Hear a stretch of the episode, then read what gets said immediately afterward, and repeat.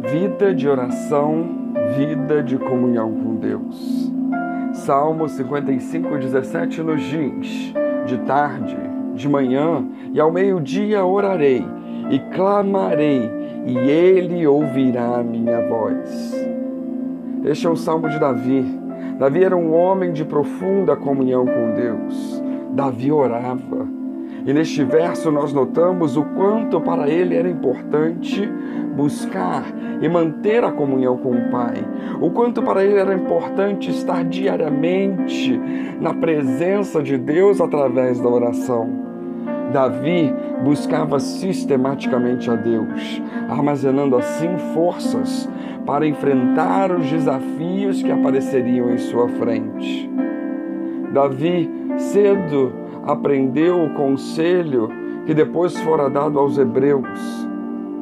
Aproximemo-nos do trono da graça com toda confiança, para que recebamos misericórdia e encontremos graça, a fim de sermos socorridos no tempo oportuno. Hebreus 4,16. Quando as necessidades surgiram, Davi não duvidou daquilo que Deus poderia realizar. Porque na sua maratona diária, na busca por Deus, ele aprende a reconhecer ao Deus Todo-Poderoso e a confiar nele para ajudá-lo e guardá-lo em todas as circunstâncias. Nos dias em que vivemos, constatamos o quanto tem sido desvalorizada ou renegada a vida devocional diária. Há pessoas que raramente oram. Algumas costumam orar na hora das refeições e, deitar e ao deitar-se. Outras somente oram nos momentos de crise. Quem sabe agora tem gente que voltou a orar. Hum.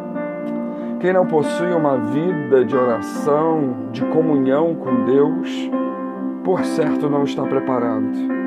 Principalmente não está preparado espiritualmente para enfrentar as dificuldades e as crises que a vida apresenta, as quais, na sua maioria, chegam de forma inesperada.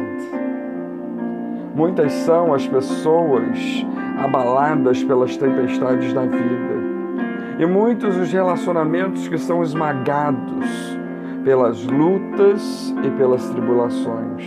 Porém, há aqueles que, apesar das adversidades, se mantêm firmes. E isso se deve ao amor que nutrem por uma vida de oração, fazendo da comunhão com Deus a sua prioridade. Da mesma forma, ao se defrontarem com o adversário, com as lutas, podem até sofrer, mas enfrentam as pelejas com coragem, com ânimo, com fé. Devemos crer firmemente que as orações possuem o poder de mudar situações mesmo aquelas que consideramos impossíveis. Que nós, que eu e você, que venhamos a cultivar esse hábito tão necessário e que ele se torne natural em nossa vida. Que desejemos estar na presença de Deus, que ansiemos por rasgar-nos diante daquele que é todo-poderoso. Que Deus nos abençoe.